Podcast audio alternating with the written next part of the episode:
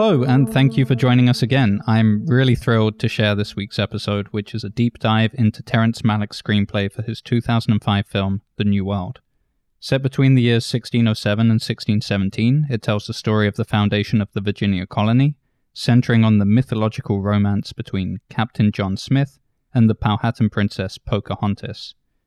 If you are a fan of our previous episodes on Martin Scorsese's Silence or James Gray's The Lost City of Zed, I know you are going to really enjoy this one as well.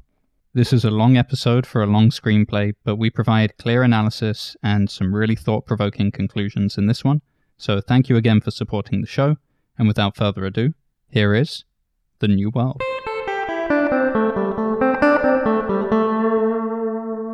Hello, and welcome to the 21st Rewrite, the podcast about screenplays and the process of writing them. I'm William Coldwell, and I'm joined, as always, by my good friend and co host, Alan Vasquez. And we are going to be talking about The New World today, written and directed by Terrence Malick. Came out in 2005. And it's uh, one of those films that has kind of gone under the radar, you know, what did, I think, when it first came out. I think it was released in a couple theaters so it could be qualified for the Academy Awards, and then it didn't really come out till January. But since then, I think it's gained a bit of a following. With this film in particular, there is a sense that it has been missed by so many people, but Mm-hmm. the ones who do watch it and are not utterly baffled by it Mhm. tend to become convinced that it's one of, if not the best, it's one of the best films of the last 20 years, which I think is pretty remarkable because it seems to have this effect on people due to Terrence Malick's very unique style of directing, which has it being compared to everything from orchestral music to philosophy. It, it Yeah. seems to be transcending the boundaries of film, whereas in reality, it is very much a film Mhm. with very film like qualities, things that many of us might think could be improved or changed, Mm. questions about historical accuracy in the script and everything like that. But when you're watching it, all of that doesn't seem to matter anymore. Mm-hmm. It's, it's just an experience. He's a very seductive storyteller. He kind of lures you in with images and music and little moments between the characters. He's got a very distinct style. I think all his films that I've seen of his are very similar. They kind of feel like visual poems to me. This one in particular felt very meditative. It felt very reflective. It, it didn't feel very traditional. And even when even in scenes he's constantly cutting to shots of stuff that's not happening in that particular moment to just infuse you with a sense of feeling. I think that's kind of his objective. And I think the way he shoots from what I've heard and from what I've seen like behind the scenes is that he's very experimental. He doesn't he has a script which we will talk about. Uh, which even that is very different from any other script I've read. And we'll get into that as well.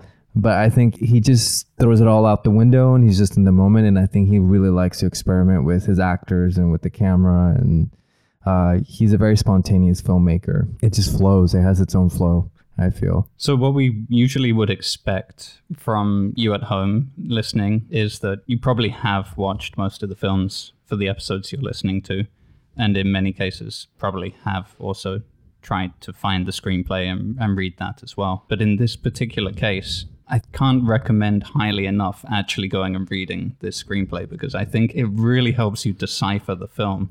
It really mm-hmm. helps you understand everything that's going on and it's it's so interesting because you are suddenly able to follow this story as you mentioned alan with all these cuts that that take you out of the scene take you into a character's mind take you into the future into the past into something that might not really be happening. Mm-hmm. And it sets it all out linearly for you for the first time is when you have the, s- mm-hmm. the screenplay you can actually read it in order from beginning to end. Mm-hmm. And it's very interesting how Terrence Malick wrote it. He does delve very deeply into the minds of the characters with action lines that are bordering on narrative fiction at, at oh, certain Oh, yeah, points. for sure. Certainly far beyond what most studios would recommend or allow a screenwriter to, to go into. He writes huge chunks, huge paragraphs of what's going on mm-hmm. internally for characters. And mm-hmm. we do see that reflected on screen, but because of the difficulty of portraying these things on screen. It takes someone like Terrence Malick to draw out that much. But it's very interesting because you have this counterbalance where it's almost like a book has been written Yes. to accompany the film, yes. as That's ex- opposed to a, a screenplay that was followed scene by scene. Yes, that's exactly how I felt. And actually, I watched the film first. I remember it being a very visual film, so I really wanted to dissect it in a very visual way. And I was like, okay, I saw the film and then I read the script. That was the first thing that kind of like hit me was like, I feel like I'm reading a novel. The way he describes things and the way he describes characters and the details that he puts into how a room looks or whatever. It's like, really unnecessary, I think, for a script. Usually those are the kind of stuff that you're right, that, you know, producers or whatever, the studio doesn't really, well, why are you writing that? It doesn't really matter. But I read and it was a pleasure to read because it, it does kind of give you more insight to what is happening. And I remember actually reading it and there would be moments where I'd be like, I totally missed that in the in the film. Uh, so there are actually scenes that we find overlaid in just echoes of people's Mm-hmm. voices, and clearly they either recorded the entire scene or part of it in full, and then overlaid the dialogue from that scene, which is no longer present in the film, Mm-hmm. on top of another scene. And these are really fascinating techniques. I think this overall, this script just has this power of, for a reader, it explains to you very much what the director's original idea for this film was. mhm. And secondly, I think it offered the actors a very powerful view into the minds of the characters and the way that the director was expecting them to portray these characters, which Mhm. upon this third viewing of the film, seeing the interpretations by Colin Farrell, by Q'orianka Kilcher, Christian Bale, Mhm. now I see why they chose certain directions with those characters, which earlier had seemed more mysterious to me. The way that Smith is portrayed, particularly, Mhm. I found made much more sense having having read that script. Yeah, and I think it's kind of kudos to them because upon reading the script, the the dialogue seemed really unnatural in a way. Reading it, I was like, I'm like, but it didn't sound that way, and it's almost the exact same dialogue. But if I would have read the script first, I would have been like, how are they really going to pull this off? Because it sounds very unnatural to say. It's very, I don't want to say Shakespearean, but it has that old English type of, you know, uh, flow to it.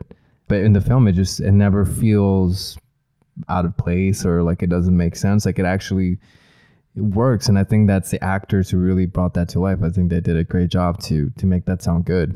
As yeah, as an English person, Yes. I have never seen a more accurate portrayal of the variety of regional accents and Interesting. the um, the way that class status is revealed Mm-hmm. and enforced through the different ways of speaking Hmm. English in England. And for an American film, that is very interesting. Obviously, I've seen it done well in English films. That's right. I think It- this is the first time I've ever seen an American film fully comprehend Yeah. what is going on at that micro level Mm. of what certain accents, ways of talking convey to to an English audience. So I know that Terrence Malick really wanted to be very authentic with the film. So he actually did a whole bunch of research onto the Powhatans, and he actually was able to. It's kind of a dead language, but he actually got a lot of uh, Native Americans who are proficient in you know old languages, and they were actually able to kind of piece it back together enough to give the actors an actual language to speak. So this is it's probably not 100% accurate, but that language is technically kind of dead. No one really speaks it, but they brought it back just for the film, which I thought shows kind of like the level of detail that he was going for. Uh, he brought all the Native Americans who were in that area because I believe they shot the film 10 miles away from the actual original Jamestown. Yeah, the Jamestown currently because Jamestown was a colony that was abandoned, so the area around Jamestown now is a historical park. Right. It's not like New York where if you were trying to do a film set in early Oh, New yeah, York yeah, or yeah. New Amsterdam, you would you would be forced into finding an alternative location. Oh, at for least, sure. At least there is a lot of um, conservation around that area. hmm And they shot about ten miles away from. So the the land, the the whole um, landscape, everything. It, you know, they wanted to be as true to that setting. And so I, I, you know, I think he did a lot of research in, in terms of trying to make it as authentic. And part of the way you see that it's shot is that it's very immersive, especially for an old period biopic. It's like a very immersive experience because he's constantly going in and out of places. And I think that was part of the reason why it felt so poetic. The camera's constantly moving. I think it's rarely still. One thing I think we should really keep in mind as well, because of the level of research and the care that was clearly taken with this film, mm-hmm. when something is not historically accurate, mm-hmm. such as Smith's relationship with Pocahontas, mm-hmm. that suggests to me not some sort of failing on the part of the filmmakers, but actually that it is meant to symbolize something, that it's an intentional allegory that we can explore Yes. um, as part of this story, as opposed to some sort of, oh, I can't believe they didn't know this. You, you know, these typical videos you might find on YouTube of 10 Oh, yeah. inaccuracies in this film or Yeah. that film. I think in, in this particular case, what, what you're coming up against is if there's an inaccuracy, I think they're very aware of it. For storytelling purposes, it has been, the story has been adapted for a different reason yes. occasionally we make this mistake of jumping straight to the end, but another point is that Thomas Rolfen, Pocahontas' son, did not go back to the New World. He grew up in England, for example. And so that sim- that symbolizes something within the ending by having him returning with his father. Historically, that didn't happen. Yeah, I mean, I wasn't that proficient in the history of of this. I mean, I knew kind of the basics, and I did do some research while watching the film, uh, or for watching the film. I, but nonetheless, I remember when I first watched it, I took it with a grain of salt. I I always take historical films with a grain of salt. I never think, oh yeah, that must have been the truth, and then feel betrayed when it's not. I don't think that anyone should go watch a film thinking that's the absolute truth, and do your own research and, and really know what actually went on. It's more about trying to capture, like you said, an, an allegory, a, sort of a symbolism or a representation of what it was happening at that time. This whole, I mean, it's right there in the title for me. It's this new world. It's it's this time where two completely different cultures were meeting for the first time, and it's symbolized through uh, John Smith and Pocahontas. And that wasn't even her real name, actually. That was her nickname. Yeah, which So- which meant playful, Mhm. and certainly comes through in in the character and even that aspect of her character. When, Yep. when we get to talking about characters, I think is Mhm. is worth talking about the the way she starts out, how playful she is at the beginning, and then that that dip as she is brought into English society and civilized, using their word Mm-hmm. um, but kind of having to restrain so much of herself and her personality to fit in, having been uh, exiled from her own community. Yeah. And I, you know, the the fact that she even loses that name during the course of it, it there's right. there's something heartbreaking about that as well, in a way. Of Yeah.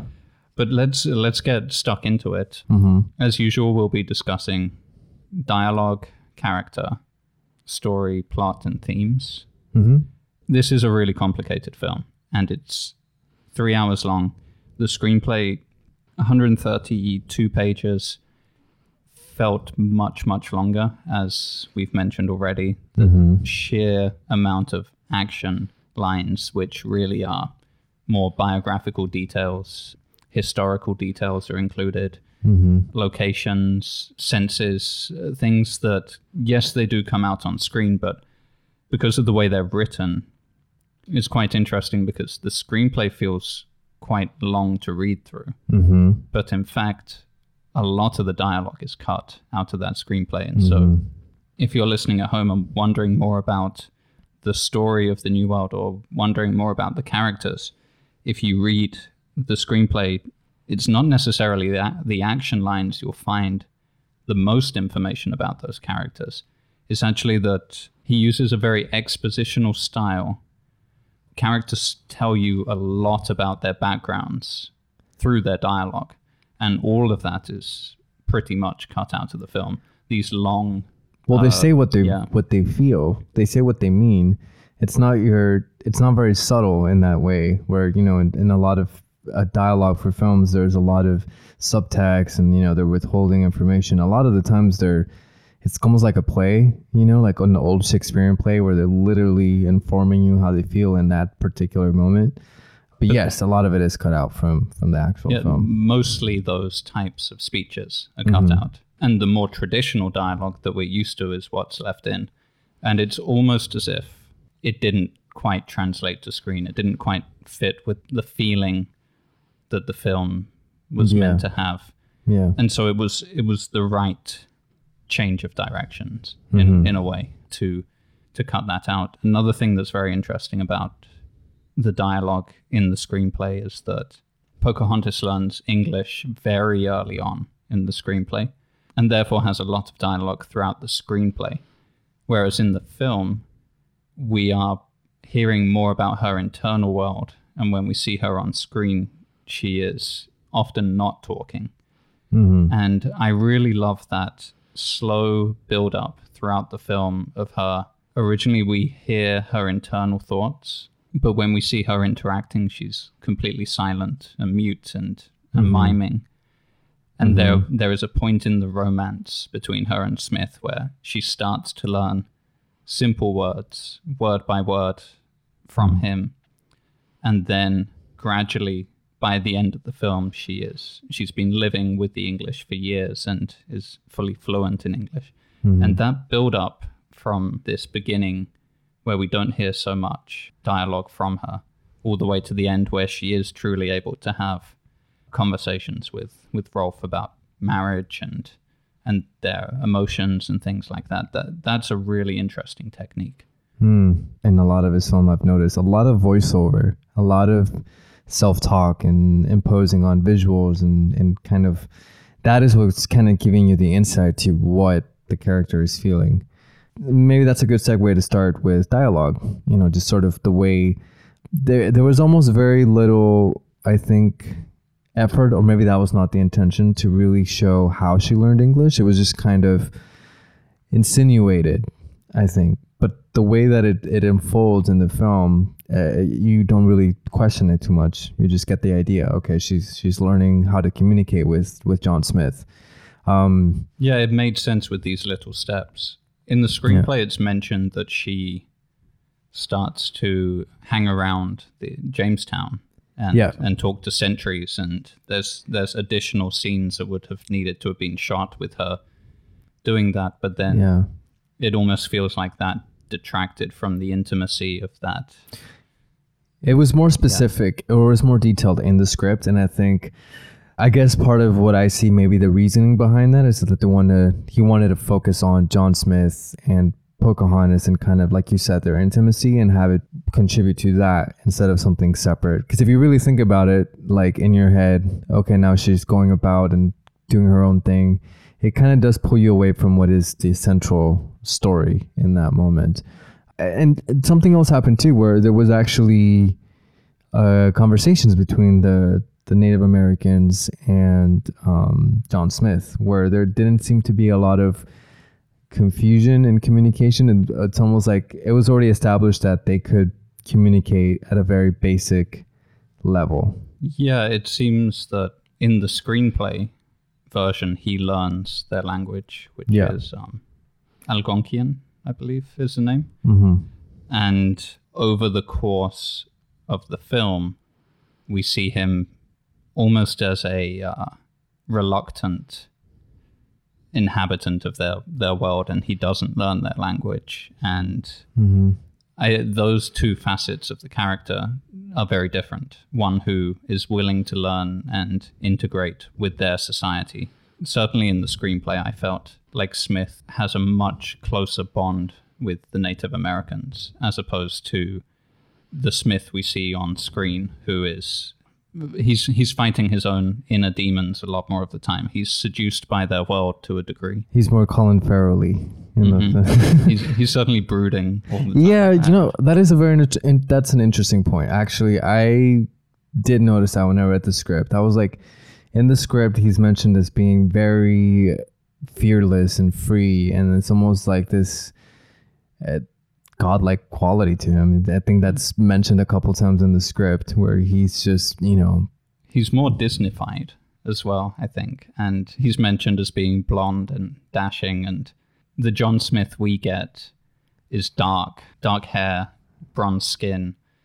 Yeah kind of seems like an outsider amongst these very pale um, all the other companions he's got this exoticism about him that makes him stand out I guess he does. He feels also more brave in the script in the beginning. Like this sort of I mean, we don't really get to see that again because these are very descriptive words and it's something that I think Colin Farrell did bring to the to the character, but the, I think the film was more interested in the relationship between him and Pocahontas and not necessarily just John Smith.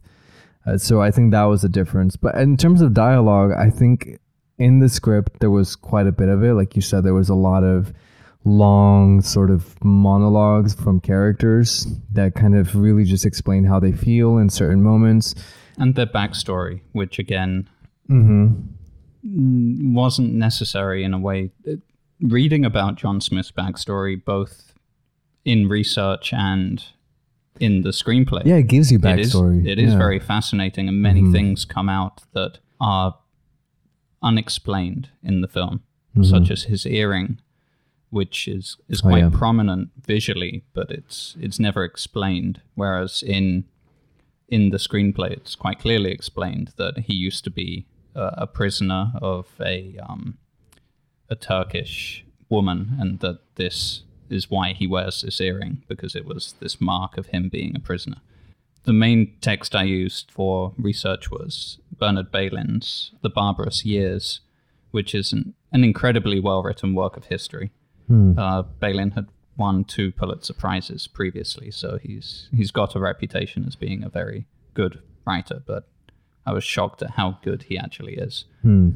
Yeah, the, the quote from Bailyn on Smith is The exploits of that extraordinary soldier of fortune, as Smith himself related them, were so wildly flamboyant, so bombastic and impossible, that generations of historians would later dismiss them as fiction. But we now know that his autobiographical accounts, though boastful and fancily embroidered, are largely accurate. So it's hmm. it, it's quite shocking, but he actually did lead this incredible life where he had been fighting all over Europe as a soldier of fortune. He had been imprisoned by the Turks. He had murdered someone to escape from captivity, and somehow made it over as part of this uh, English expedition to Virginia, Hmm. and then carried on exploring and, and trying to find the passage to the Pacific, which we now know does not exist. Mhm. And I, I just think that's really fascinating to to highlight those elements of the character. Mhm. And what we get in the in the film version is that we just have to infer that there's something unique about him, but we we we either know his reputation or we don't as as viewers. Hmm. Most likely don't because most of us are familiar with I think the the more mythological view of him, which doesn't Right. relate to the truth, but there is this mythological John Smith and Pocahontas romance, mm, which Yeah.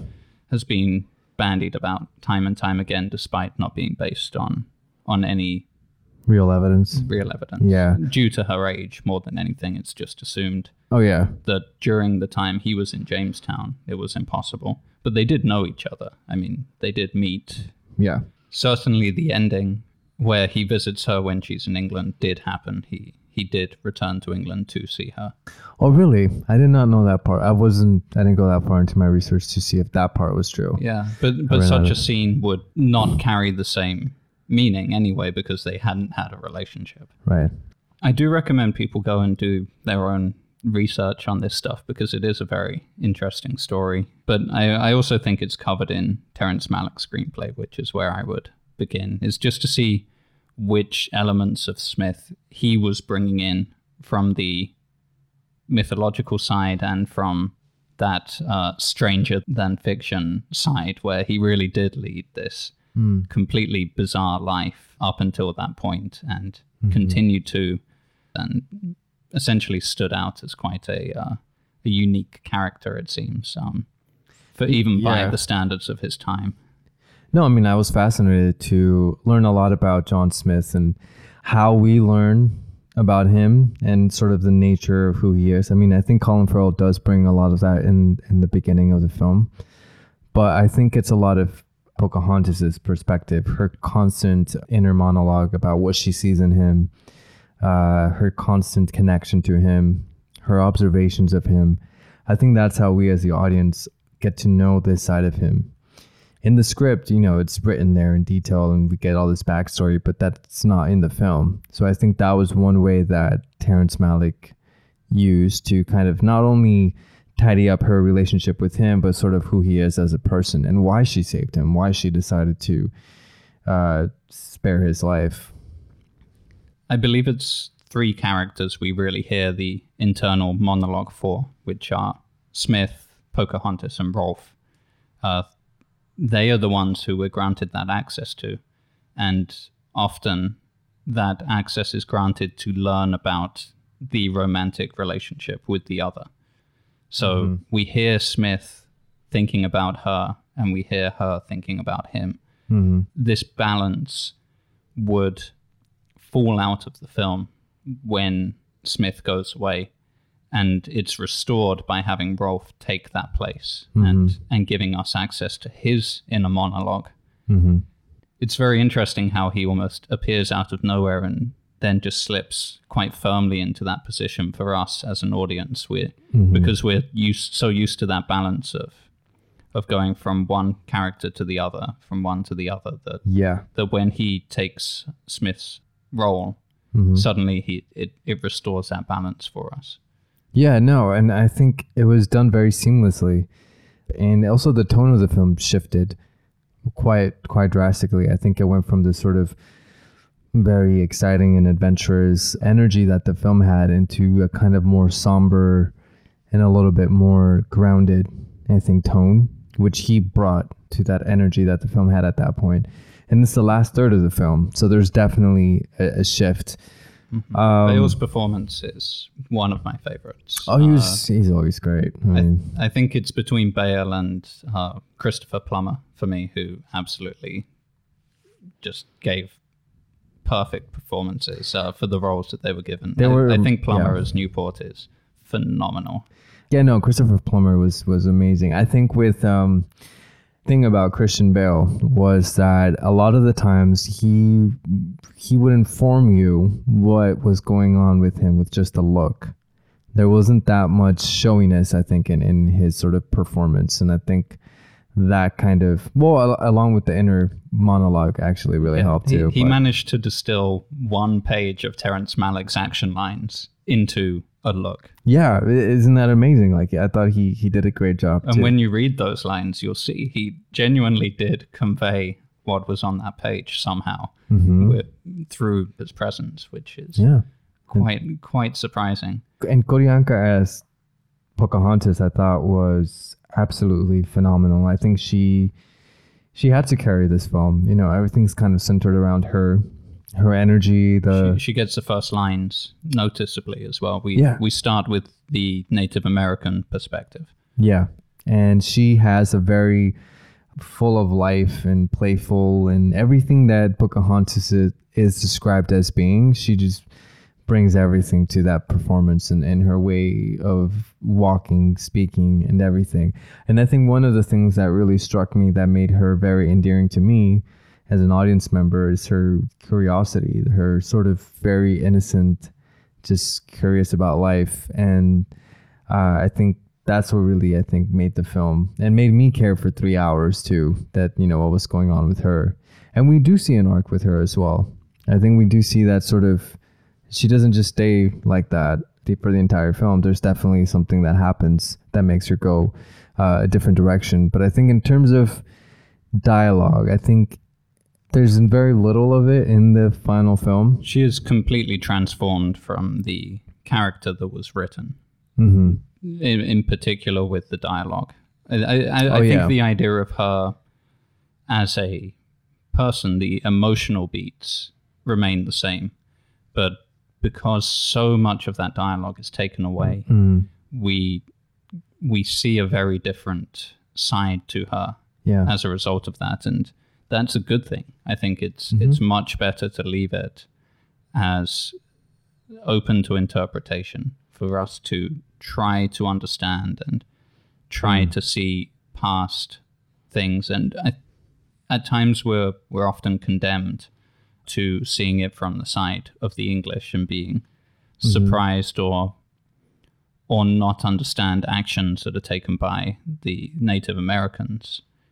And in the screenplay, they're quite clearly described as what is intended by a gesture or an action. And Yeah. yet, when because we don't have that explanation on screen, we we start to see things and realize our our blindness to to what was going on and realize how complicated and confusing even today it would be to meet someone from from this time period who mm-hmm. Had grown up in such a completely different cultural environment that no longer exists anymore.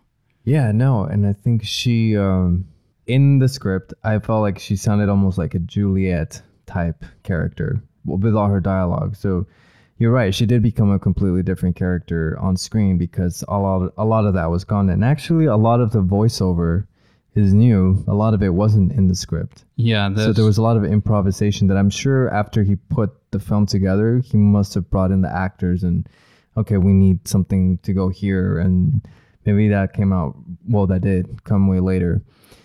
And it didn't sound so Shakespearean in nature or old English. It didn't sound like that as it did in the script. And so I think her vibe in the script is very different and even in some of the some of the scenes I, I noticed in the scene towards the end when she sees john smith again a lot of the dialogue is cut out from her end.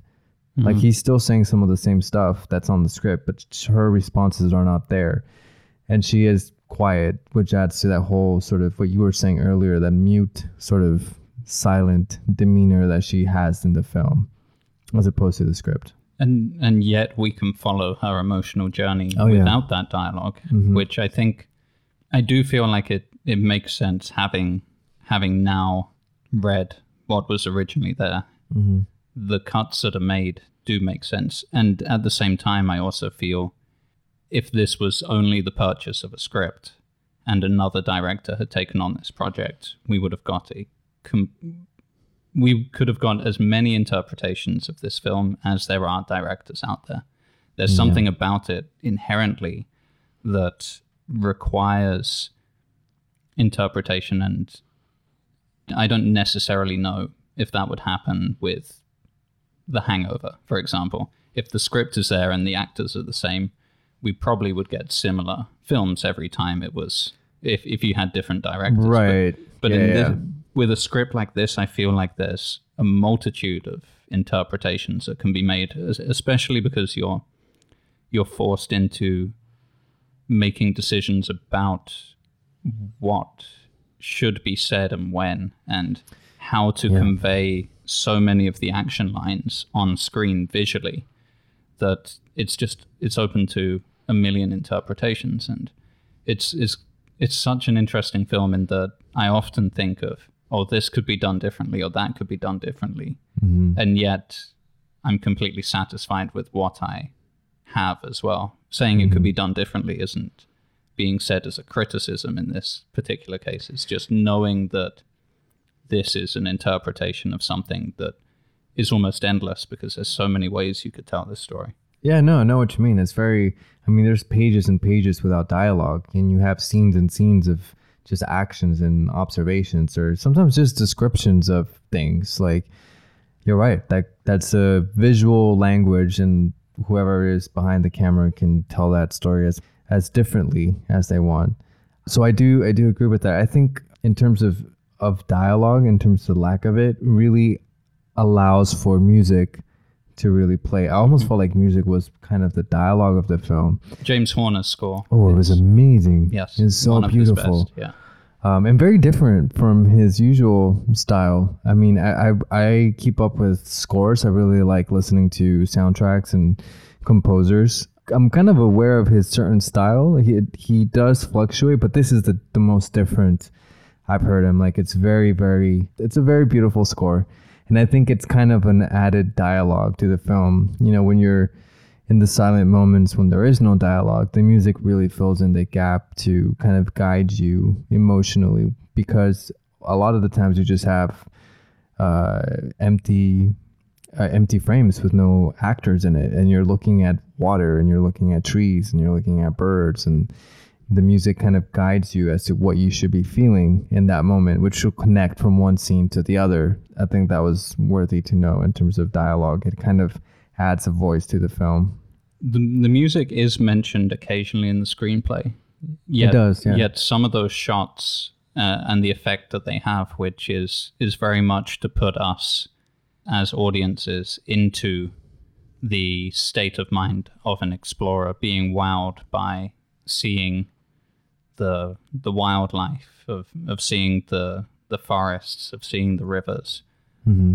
Everything is suddenly new to our eyes. It's it's interesting actually in in Bailyn's account of um, of the arrival. So what happened is uh, when when they first arrived and named the river the James River because everything was named after King James at this point. No one had any originality whatsoever. So they called the river the James, but he mentions that they, they sailed up it at first and then sailed back down.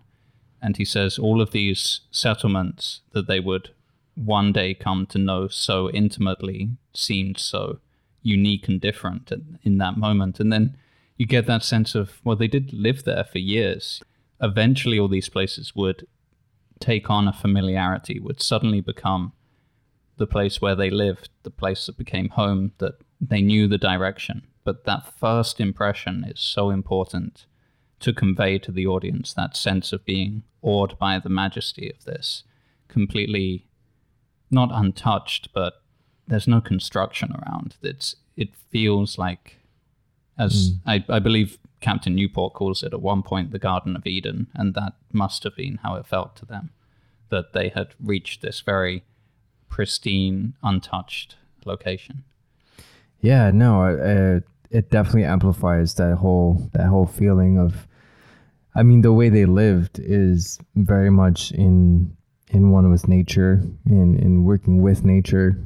Uh, I think it was um, reading the script kind of gives you a little bit more insight too with uh, on how they lived and how they worked with the land. I mean, you get glimpses of it in the film, but it doesn't linger on that too much, and it's more about uh, in the script that I definitely had more appreciation for for the way they lived and yeah. kind of the little details of because of, they they certainly did manipulate their environment and that it's this isn't an untouched world by any means. Mm-hmm. It is it is a human controlled environment, but what was happening is that they required so much more space per person than we can conceive of. Thinking of, well, you would build a farm here, and this is how you would sustain yourself, and this mm. is where you would grow your food.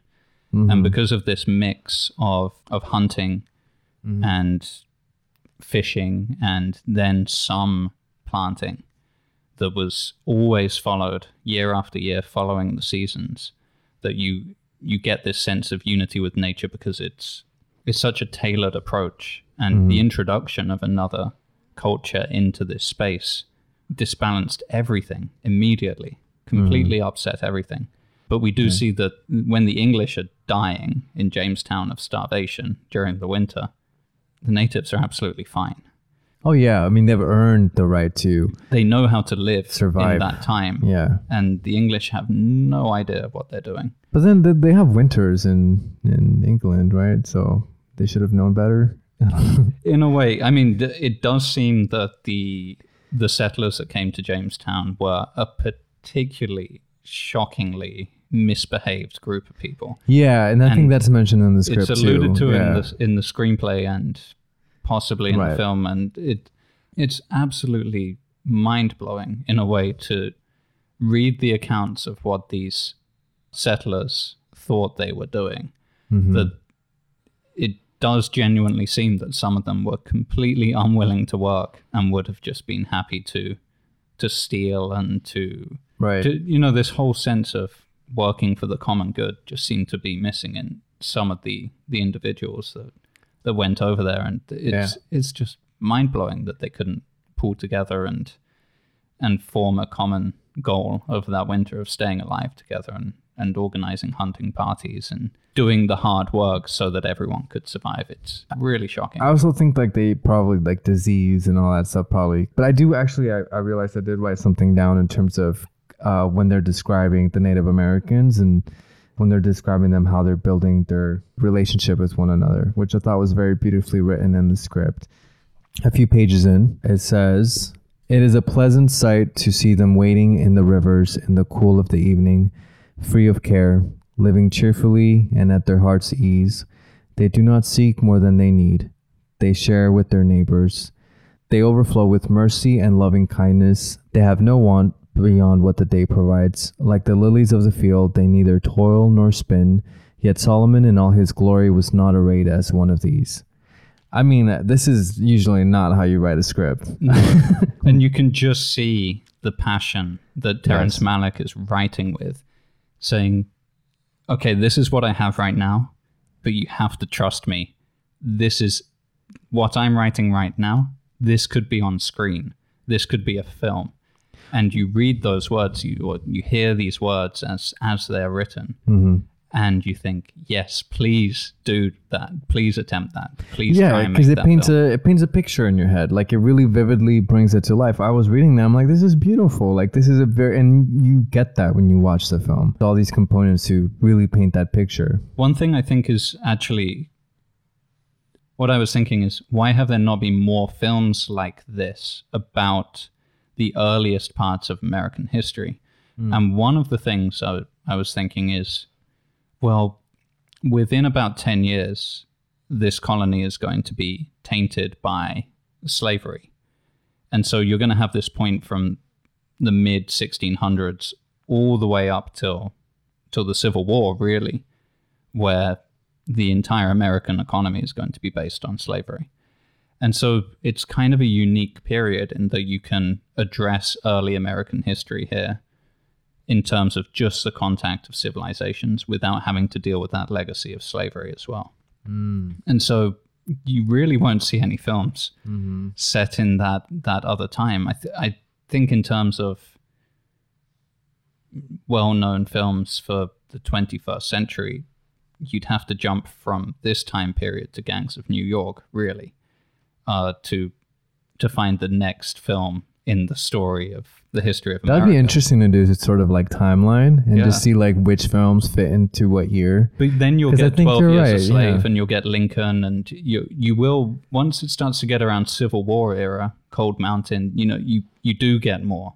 Mm-hmm. Because it's it's suddenly it's okay, well slavery is ending, there's something good to look forward to, but Something to in, in terms of. of. early American Right. history, it's it's something that a a director and a studio is going to find themselves struggling with how do I tell a story during that time period and this this one kind of just misses that and it's lucky in in being able to tell this story in as this allegory of John Smith representing the English and Pocahontas representing the Americans and this sense of unification that comes with it that maybe it isn't what both cultures ultimately wanted Mm-hmm. but the there is love there. There is there is this bond. There is this world starting anew. There is there is so much written in just in Malick's own words. Uh, often characters uh, John Smith and Newport in particular do Hmm. talk about the new world as being a place where everything can be started again where there's a new opportunity for humanity.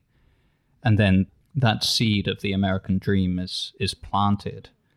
And so so many of these characters are not real in that sense. They're they're standing in for this this dream the this hmm. this kind of stuff that you find in many writers i suppose and and songwriters especially hmm. anyone who who deals with that concept of the american dream the fact it's always shifting always moving it's never it's never really there it always seems to go wrong but you get to Yeah. see just every now and again in between the battles, in between the misunderstandings and the shootings and the abuses and and all of the, the starvation and all the terrible things that go go on. In some somehow these characters keep keep believing in it and keep keep striving for it. Yeah, that's interesting because yeah, this whole concept of the American dream, you know, it, it is such a American thing to say, and it's kind of you know you as someone who grew up here, I heard it dozens of times in school, and you never really got a very specific definition as to what that is, except that if you have a dream, you can achieve it. Hmm. Which And here it's it's alluded to in in terms of its conception, where it was born. These these settlers, these Right. people who were many of them were from low status, or there were there were lots of gentlemen aboard that first um, that first voyage that sailed to Jamestown, brothers of more affluent, or they were younger brothers Mhm. so their status in life was was lowered and there was this sense of if you go to that new world Mm. you can build a plantation you can you can get it's a blank more land. There was right. they'd never seen this much land coming from an island the size of england that had already been divided up for centuries that Right. suddenly it was oh we can we can own so much land Right. and then how that did not match the Native Americans' conception at all. And we get lost actually. There's a point where early on, one of the um, one of the Powhatans goes in and and picks up an axe Right. and just walks out with it, and he gets shot. Through our cultural eyes, it it makes sense. Well, we see him stealing and he gets shot. yeah. But he wasn't. But actually. it's ex- it's quite clear in the screenplay that it's explained. They have no concept of ownership. He was just taking hmm. something for his own for, for a temporary use, but he never saw it as being theirs, and that he hmm. was taking it from them. And that the fact that that idea of ownership just didn't exist. It, it's actually hard for us to get our minds around it. hmm I think I'm just going to read one more part of Okay. of Bailyn, but I just want to show you how he opened his book. Okay. So you might see some similarities with with Terrence Malick in in the way that he writes. Hmm. So he wrote, "They lived crowded lives, few in number by modern demographic standards, even before European diseases tore through their villages like the wrath of God. Their world was multitudinous." Densely populated by active, sentient, and sensitive spirits, spirits with consciences, memories, and purposes that surrounded them, instructed them, impinged on their lives at every turn no less real for being invisible. These vital spirits inhered in the heavens, the earth, the seas, and everything within. They drove the stars in the sky and gave life and sensibility to every bird, animal, and person that existed. And they were active within the earth's materials rocks, hills, lakes, and rivers, and in the wind, the cold, the heat, and the seasons. And that's how he opens an explanation of what it might be like to think like one of the members of this tribe. Hmm. And that I do think is conveyed throughout uh, the film of the New World in a way that many people could miss that. But a, a director like Terrence Malick will focus on these everything that's majestic and unexplainable and magical about the world. Uh, something that he does much more, I suppose, in the Tree of Life. He he really returns to that idea of there's something spiritual going on around us. Just look at it. Oh, for sure. I, I just wonder what your thoughts are on on that opening, perhaps, and how it might relate. Well, I mean, first of all, that's a great opening to a historical book. It doesn't feel very traditional in the way you would start something. So I already get inclinations that he's telling you a story rather than fact after fact after fact, which is kind of cool. Which is, I mean, kind of the way that Terrence Malick approached the film, which is going through feeling. It's going through having some sort of, like you say, spiritual experience. He doesn't just stay on these characters you know it's about the land. It's about what it means to be in a sense of discovery in a sense of something outside of something new. And i think as much as it is about a new world in terms of land in terms of something geographical it's in terms of feeling it's in terms of emotion. You know, she's feeling things she's never felt before. He's feeling things he's never felt before. It's this sort of like unexpected thing, you know. So I think it's not just a new world, but a new, mm, a, a new awareness, a new sort of spiritual dimension within themselves that they're feeling for each other and for their own lives. I think they were both very much significantly changed by their interaction, by their meeting. It, it suddenly there was a new dimension within themselves, and I think that is externalized through you know this new land. But I think that's secondary to the characters' journey within themselves. So that's kind of I don't know if that answers your question about that, but uh, it's, it's alluded to, I think, actually, in a very nice line towards the end where Captain Smith does go and visit Pocahontas in England. mhm. And she asks him, Did you ever find your Indies? oh yeah, And the, it, it is alluded to that internal spiritual journey that he's been on, the, this exploration of the world and what he was looking for. Mm-hmm. He's aware of it for at points, and it's mentioned in the screenplay in, in one of those beautiful descriptive lines that when he returns to Jamestown, he starts to forget how it felt to be with her in the forest. And he's constantly battling to try and remember that moment that when everything was right and they could have run off together and they chose not to and they seem scarred by it in a way that that it was there for a moment and they could have just bonded together in love and nothing else and just tried to figure it out alone Hmm. and then the impossibility of that sets in and they become cynical they become lost and they don't know what to do because they felt it for a moment and then it was gone yeah. No, yeah, that that's that is kind of the tragic ending in a way. But I would I would say that you know more for him than for her. At least in the film, I think she realizes maybe by that interaction at the end with him that she needs to be back in that state of mind. She needs to be back to who she really is. We see her in the beginning how she was this joyous, very carefree, free spirited person. And by the end, you know, she's married to someone she doesn't love, uh, living a life that she is not quite invested in or enthusiastic about. But she realizes that maybe the whole time it was because she was still clutching to the idea of a lost love. And then when that lost love actually turns up, and realizes that there's nothing there and he's kind of an empty shell of his former self that she realizes that she needs to move on when she does and i actually really like that that sort of arc for her at the end that she just she realizes that for herself Hmm.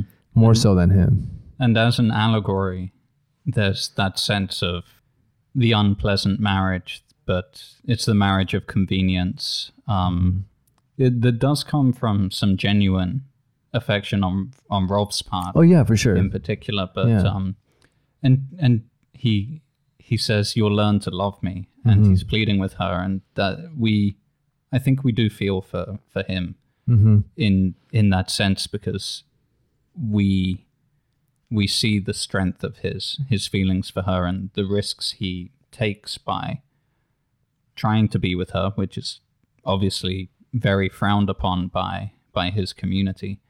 Right. And at the same time we still understand that what's most important is is her and what what her feelings are. And Mhm. he he is willing to step aside and and let her go back to Smith. Eventually he's he says well it, it wasn't right. She she thought he was dead and she wouldn't have married me if she thought he was alive. I thought that was i thought that was so it made me really really like him in that Yeah. scene. I was just like i that's love. Hmm. That's That- love it is you the know?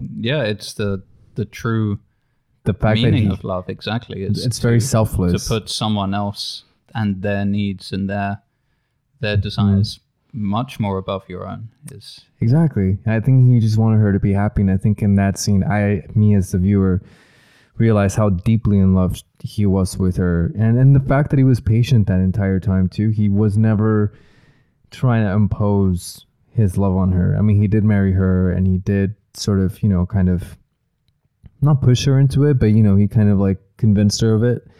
But he never we never see a scene where he's trying to really impose his will on her or to try to rush her into loving him. He was always very patient to the very end. And even then, like you said, he was ready to let her go. The story as a whole, it's mm-hmm. interesting that we obviously I get very excited about all of the historical details and following the progression of the the Jamestown colony of mm-hmm. the initial scenes of the the first contact of the boats coming into the harbor everything that surrounds the ups and downs of of that historical story. But mm-hmm. truly it's a, a love story and most of the time is dedicated to just these three characters and in particular just John Smith and Pocahontas and their relationship. Right. and it it treads a very fine line between being a completely romantic story and also being a historical film as well following a some form of linear story there at the same time. But what what do you make of it? Is it more of a romance or is it is it something else I mean, there's definitely a romance there, but you don't really get your traditional romantic moments per se. I mean, there's definitely a lot of intimacy between the two of them, a lot of intimacy intercut with voiceovers and, and all this stuff, but you never get that swelling of romantic music and then they, they, they make out and then there's like a love scene and like there's nothing in terms of the traditional sense that makes me I wouldn't describe it as a romantic film. Like if you were to ask me a genre, I don't think romance would necessarily jump at me right away. I think and it's and yet it's written that way which is interesting in that almost Yeah. every scene as it's written that is relates true. to the romance That so is it's, it's a very um it's a very mature approach to, so maybe he romance maybe he probably changed it as he was shooting it and then piecing it together in the edit room that he realized that it wasn't necessarily just about a romance. I I, think I think it works best as that as Mhm. the romance represents something it's it's Hmm. it's an allegory for something else Mhm. and and yet we're able to understand that on the human level by following the characters it's it's a very it's a very emotional film. It deals a lot with dealing with new like I was mentioning earlier like a new dimension, new sort of uh, exploration of emotions that they're both feeling, you know, in terms of for for her it's obviously this connection to a stranger who she knows nothing about but she can see sort of his essence. And at that point he's at his peak. You know he's this very courageous and you know sort of very fearless and selfless person. And then that kind of connects with her free spirit and very sort of carefree and very joyful person. So you have like two human beings who just connect and they have this sort of intimacy. And yes that could relate to a much bigger allegory of two different worlds colliding and there's that connection. There's that meeting of these two worlds and if it would have been a more traditional romance maybe we would not have gotten that feeling because it would have been very centered on the specifics of that romance. But also because of the way it was shot because of the way it feels it feels like it's beyond that. I don't think a, a traditional romantic film would have so many cutaways to trees and rivers and all these things. That's not necessarily that just that just shows you that it's not just about the two of them it's about this new world. It's about this discovery this sense of awe and discovery. I think that's kind of what he was going for. He probably saw the footage and was like oh my god there's so many like great shots and we're just gonna like splice them in there. I mean i I would can't I mean, imagine what it must have been like to have made this, to have finally compiled it and watched it back and thought, wait, must this is either a masterpiece or Or- I've just made a very expensive mistake. But it it it has it has resonated with many people, and Mhm. it is because it creates that sense of every time I go back to this film, I'm going to find something new. When we talk about it, our conversation today could have gone in many different directions as well. I feel that there is just so much there.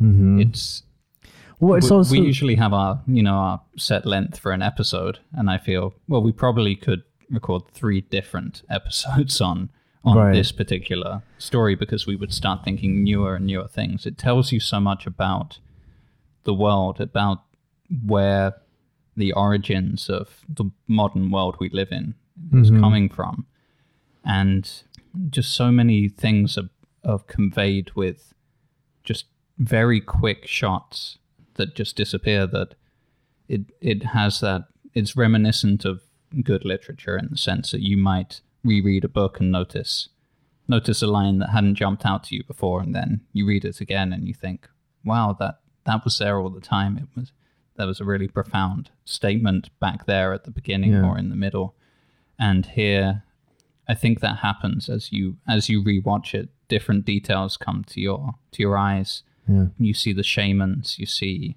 you see the chief you see how the native americans paint their bodies you see the the things that they're hanging from their ears and the the clothing they're wearing and the weapons they have and all of these different th- every little detail just hmm the way that people emerge from the trees from the grass and Well, seem to could- blend in with nature and all Right. these these different things that yeah just watching it once is never enough i don't think with this film And I think the reason why that works and why you one has that experience with it is because it's minimalist in the way it's kind of told narratively. It's not your traditional this happened and that happened. Uh, I, I honestly thought the screenplay would be really short.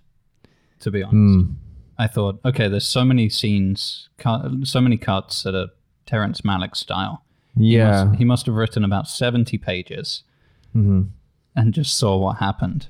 Kind of like Lost in Translation a little bit. Yeah, uh, where it was very minimalist in that way. But no, I think uh, you can project whatever you're going through or wherever you are in your own life in that moment when you see it, because there's so much to project too. Because he's not really telling you too much in a way. There's a lot of uh, visuals and music and, and feelings and emotions and, and you can bring anything to it like if you are in a state of your life where you're discovering love for the first time you can connect to that part of the story if you're going through a period in your life where you're going through a major change, you can project that into the story as well. Because to me, it is also about change. It's about the loss of innocence for her. You know, we see her, this sort of very lively human being, and then slowly she has her first heartbreak. I'm assuming. You know, I think we we see the life sort of leave her eyes a little bit. So it's a loss of innocence to me too. I was able to kind of latch onto that part of the story, um, Yeah. or at least I felt that part. You know, the death of her brother as well is something that Hmm. one might not notice until they've revisited this or read the screenplay. Is that right? the the man she's so close to in most of those early scenes Mhm. is, is her brother. Mhm. And when he dies in one of the raids on Jamestown, that must have really destroyed, shattered her world. That that loss of innocence of of losing someone that she'd grown up with as well. Right, and and there's also that that scene. I really like that piece of dialogue towards the end of the film where she said, because she's constantly talking to mother, hmm which I really like, and then she was saying at the very end, um, "Mother, you always told me that if I loved, that I would find joy and happiness, and why did you withhold so much from me?" Essentially, is what she's saying. Like, clearly, you didn't tell me the entire truth. That, to me, is the loss of innocence, and that when I when I watched that, it was very An, an powerful. understanding of the pain that love can cause. You mean? Yes, for naively going for something and thinking that it's all going to work out, and which she had, because she was she didn't really have a very a malicious bone in her body, and so she thought, well, you know, I, I all my intentions are great, so obviously it's all going to work out in the end, and it didn't. So I think that realization, that loss of innocence, that I think everyone can relate to, you know, where things just don't work out the way you want them to, and then living with that day to day with that cloud over your head of the what ifs, of the regrets, of the guilt, the shame, all that stuff, which she does experience. And we get more sort of information in the script about that stuff, at least textually.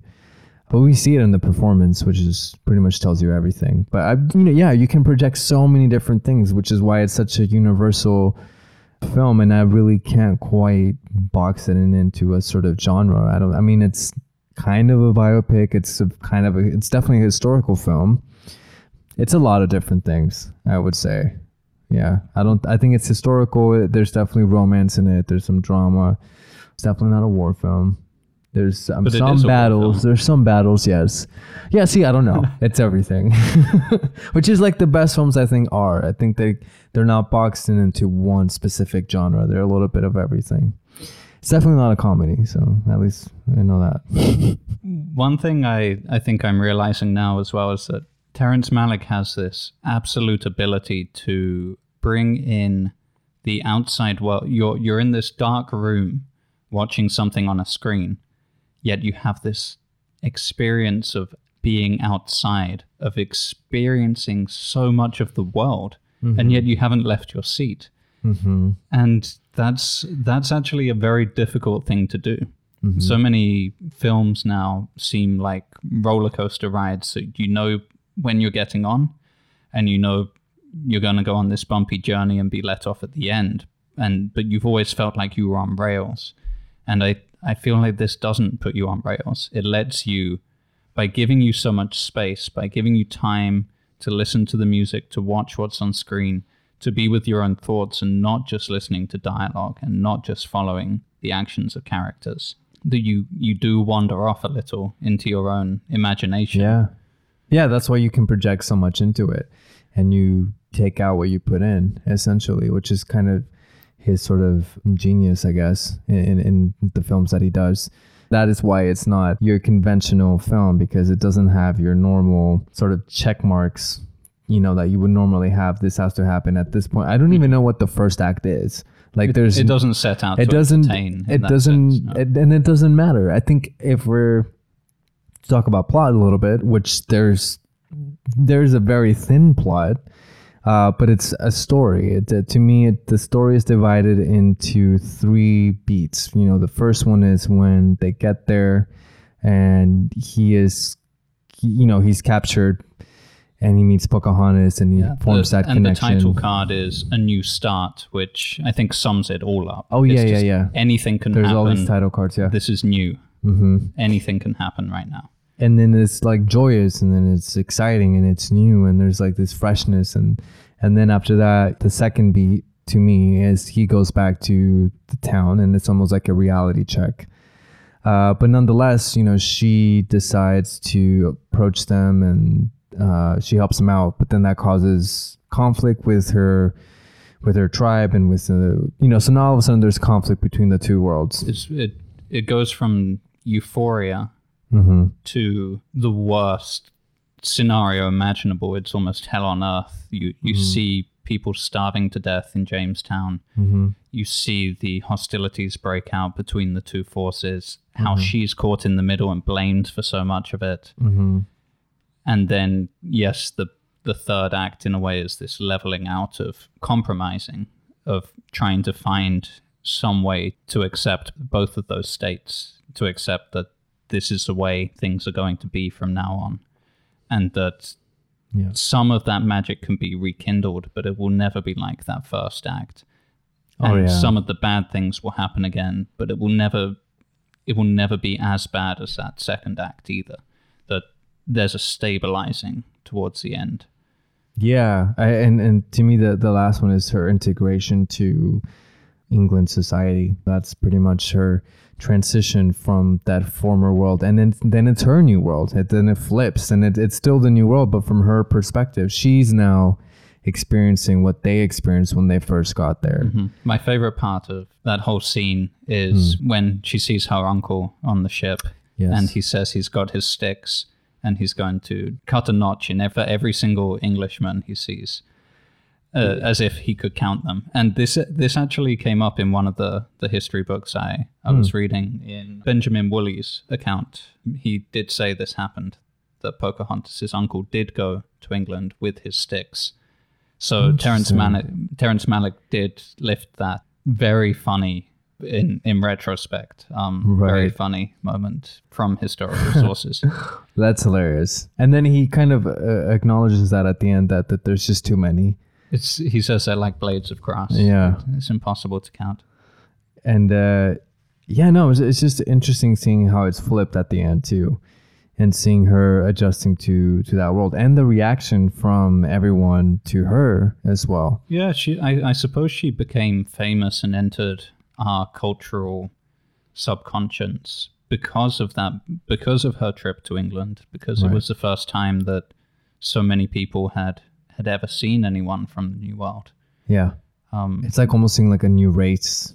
yeah, it, I mean, we it- can't it fathom them was, now, yeah. but you know, at the time, it's almost like we're greeting aliens yeah, or something. for us, the only having now explored the entire planet, the only thing left is that we would meet extraterrestrials. which we will. and that's where a lot of science fiction takes us is because we no Yeah. longer have this possibility in real life anymore hmm so it's either out there in space or or it's nowhere.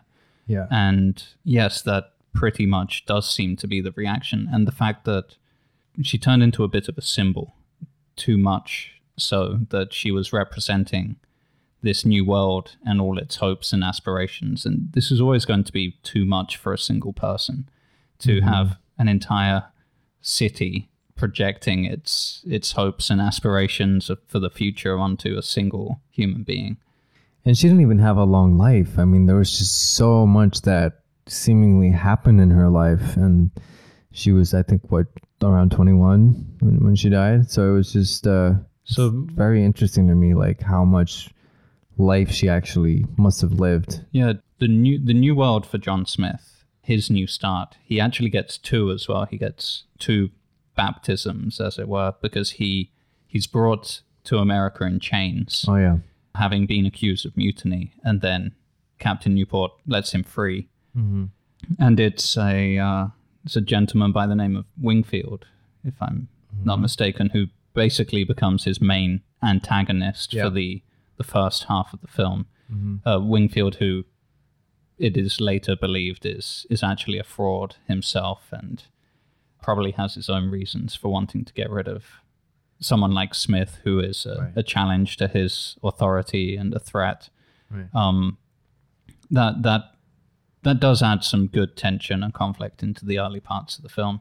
But he, but he gets that new start, and then when he's brought to Powhatan, the the emperor of the the tribes in in that area around um, the James River, he also goes through a second new start because it's perceived that he's going to be executed, and actually that was cleared up for me by Bernard Bailyn's explanation of of the Powhatan culture, because one thing that was very important to them was interpreting dreams. And he he mentions this as it took Western civilization a lot longer to figure out the importance of dreams. It wasn't until the psychoanalysts that that happens for our culture. But the Native Americans had spent a long time thinking about the meanings of dreams and that the entire community there would be points where a dream could be considered so severe that they'd already brought in the the shaman they'd already told the the tribal leader that they would get the whole community involved in in figuring out the meaning of a dream and so a lot of this involved symbolically living out things that were happening to people in dreams hmm. which a lot of this stuff is quite similar to psychoanalysis in a way of, of meanings coming from the subconscious and needing to be lived out ritually in life or or in or actually lived out. And this ritual where pocahontas throws herself on top of him to save him actually was meant to be a symbolic ritual they were not planning to kill him but this was actually his initiation into the tribe it was symbolically to mark his death as a um, as just being an English settler and to be reborn again. But he had to think he was going to die in order for that to be effective. Mm. So I think that does tell us a lot about what then goes on to happen because he's he's battling with that throughout the rest of the film. The fact that he had such a incredible experience living with them and that that all comes as a result of being brought into their community and initiated into it in that ritual fashion. Yeah, I had briefly come across that that some historians were convinced that that's what what happened. It wasn't like they were actually going to kill him. I like that interpretation. And I, but it also makes me wonder, like, then why would Pocahontas stop the ritual if it was in, if it was an initiation? Why would she stop that? I th- I think the point is that John Smith was he liked to tell story. He liked to tell tall stories about himself. He liked mm. his reputation, and he he saw an opportunity to link himself to Pocahontas, who was currently the most popular person in England upon her her arrival. So he told the ah. story in a way that linked him to that. And that's why this sense of the romance and their connection has been questioned by historians, is because she was too young at the time for, for that to have been a romantic gesture of her trying to save his life or anything like that. So I think that's where it comes from. It's the idea that he might completely have missed the whole point. He probably didn't understand what was happening, even himself. In retrospect, it looks like that's what was going on.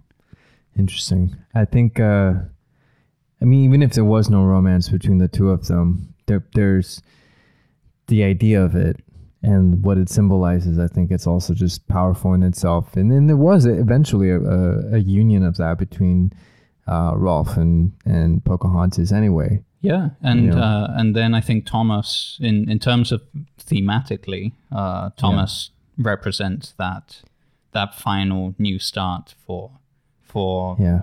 America, as it were, the the first mixed race child hmm born of a union of John Rolfe and Pocahontas, and You know, it kind of makes me wonder a little bit because in, in Mexico, modern Mexicans are the result of the mixture of the 2 Mhm. the native Mexicans and the indigenous people and the Spaniards.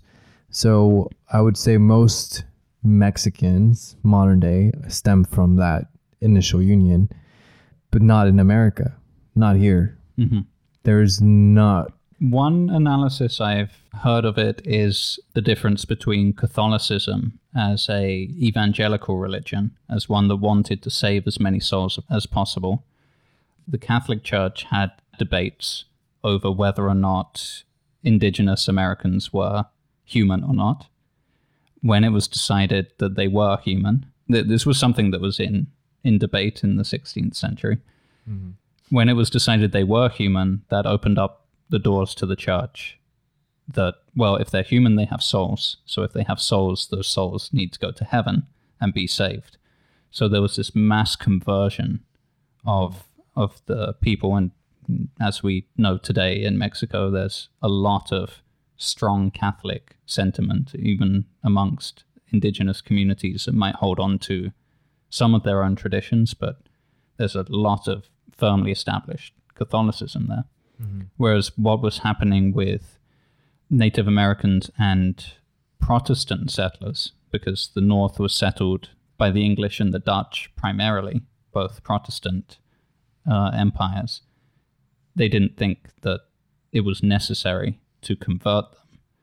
While they were able to have their own religious freedom, which is what many of the Protestant settlers were looking for, mhm, they they wanted their freedom from churches back in Europe mhm. for their Protestantism, but they didn't necessarily believe in converting Native Americans, and therefore it, what actually happened was more like segregation in terms of they should live over there. We have no reason to interact with them, and then this gradual pushing and forced migration of of the people into smaller and smaller areas of land, and then obviously as America grows and more land is incorporated into states, Native Americans are put onto reservations. Mm-hmm. And so it continues, right? And and that seems to be the reason why there's not so much of a, a mixing. It's one explanation I've heard, which I thought was reasonably convincing.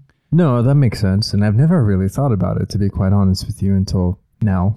Hmm. Wait. And maybe the sheer numbers of fresh immigrant, you know, America has that sense of being a nation that was constantly being filled with new arrivals from Europe. So you'd have this Mm. constant influx of people who That makes sense too. hadn't, yeah, really. Every generation, you've got a whole new influx of new immigrants from Poland, Yeah. from Ireland, from from Russia, from Italy, fr- from everywhere in in Europe, and then that would then lead to yes, some people would have some Native American heritage, but it grows thinner just because of the the sheer population of new arrivals that keeps coming in. It just makes you wonder, you know, there would be a whole lot more brown people in America, you know, because Mexico is, you know, uh, my culture background is, you know, definitely a mixture of the two.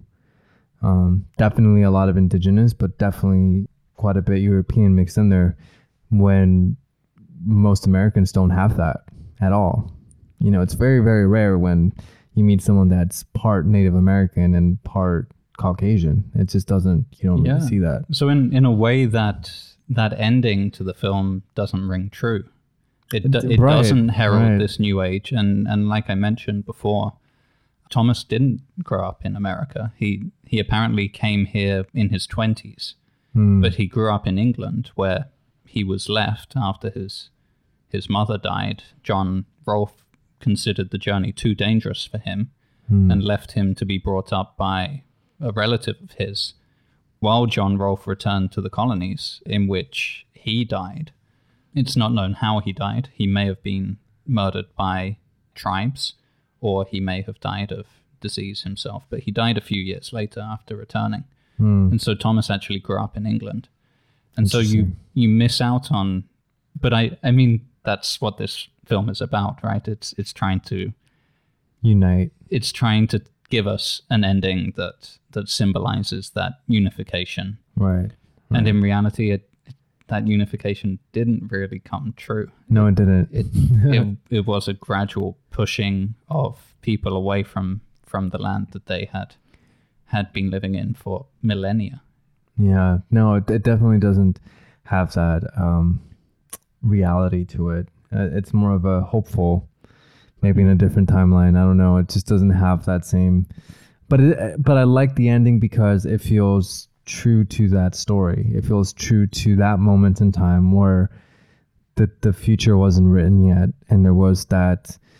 It just makes that moment feel more special, you know, that possibility that could have been, and then it kind of just in that moment there was definitely that collision of two worlds coming together, and Thomas being the the result of that, and for that moment, almost being sort of uh, the birth of something new, which didn't really come to pass. But anyways, I, I do like the ending, and even if it's not historically accurate, I do find it it's a it's a it's a nice emotional ending to this particular story. Yeah, I, I think there's a sense of certain uh, directors take this, depending on their worldview, I suppose. But Mhm. I, recently in Ad Astra, I saw this as well that there's this sense of the moon has been colonized. Once humanity starts expanding out into the rest of the solar system, Mm-hmm. those places just become more and more like Earth. You don't you don't escape and start anew. You just bring all of the problems that you had on Earth into into the new place, Oh, yeah, that rings true. and so you can have that more um, negative view of how things will be, Mm. which is probably the more accurate view, or you can have Malick's hopeful suggestion at the end. hmm When it comes to internal journeys, though, perhaps there is something to be hopeful about. There is that sense of, well, America did in some way break off many of the systemic problems that existed in Europe and then really, in some ways, re exported democracy back into into Europe in, Right. in later years. That's true. That is So- true. And then that, yeah, the sense that goes with that of democracy and social mobility and, Mhm. yeah, the individual rights and things, and that it did become this cross Atlantic project of, of creating the Mm. imperfect world we have today, but still much better, I think most people would agree, than, than um, the, the strict religious and monarchical hierarchies that people had to live under before. No, I mean that's uh I really like that insight. That's true. And I guess big picture, it did eventually lead to that outcome. I hadn't really thought about it that way, but yes, I, I do agree. It's almost like that to cross the ocean to sort of bring back a little more humanity. No, I like that a lot.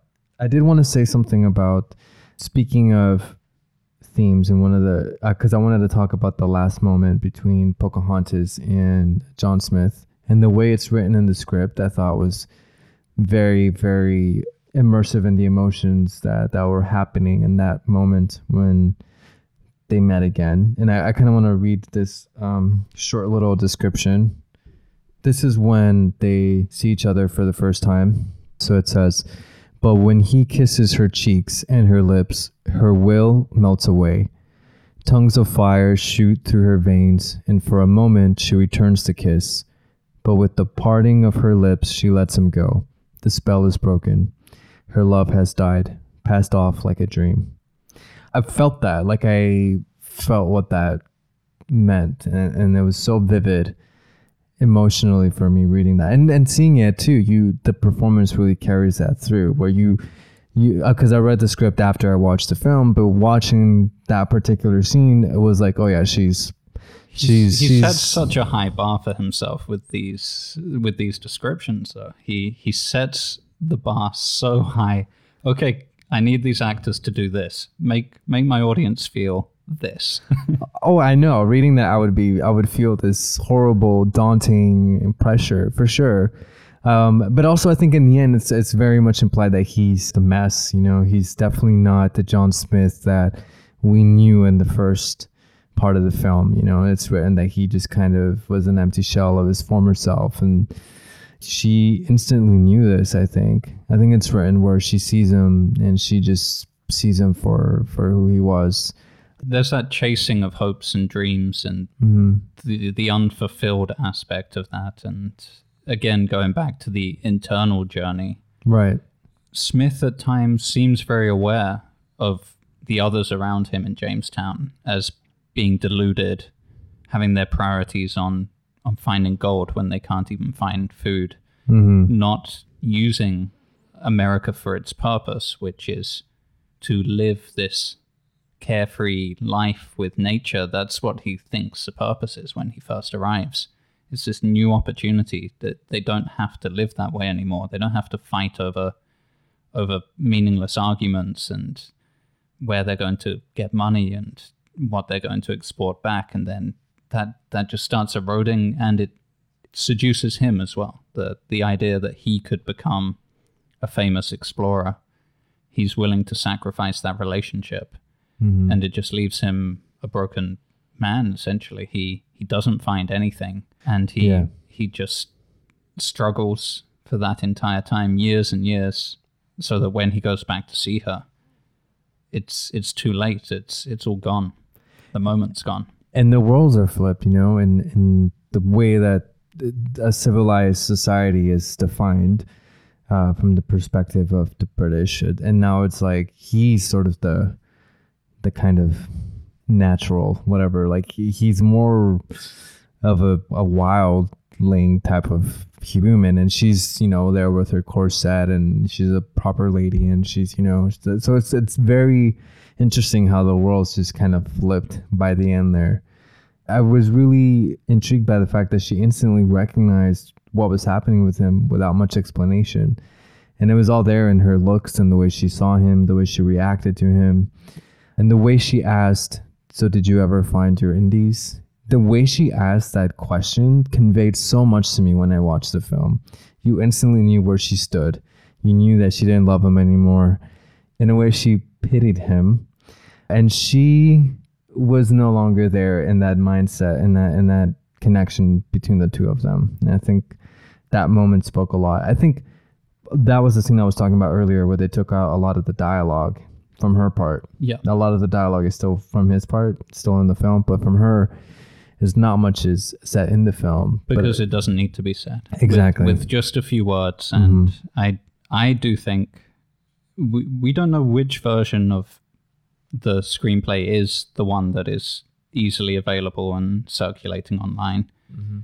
it maybe it was rewritten before shooting a little bit i mean it, it certainly is the screenplay to the new world there are lots most all the scenes are there and much of the dialogue is still intact Mhm. but it's certainly the biggest changes are cutting away of dialogue yeah. and it just seems because It's almost like it's an afterthought. yeah, it it it translates very Yeah. well to the screen without the dialogue. It works so much better to have this balance of you get the internal views of the characters, and a lot of the dialogue you get. We can maybe we can segue this into our our closing summaries and start with dialogue here. Much of the dialogue we get in the film is practical. It's plot driven. It it shows us the desperation of the settlers. It it shows us what what Newport's planning to do, and it tells us where we are in the story. Yeah. But in terms of the characters relating to each other, Terrence Malick much prefers to make that visual. He prefers to show us these these shots of of the of Pocahontas dancing around John Smith, of her chasing him, uh, seeking him out in in the tall grass and things like that. It all becomes so much more visual, and that has a completely different effect.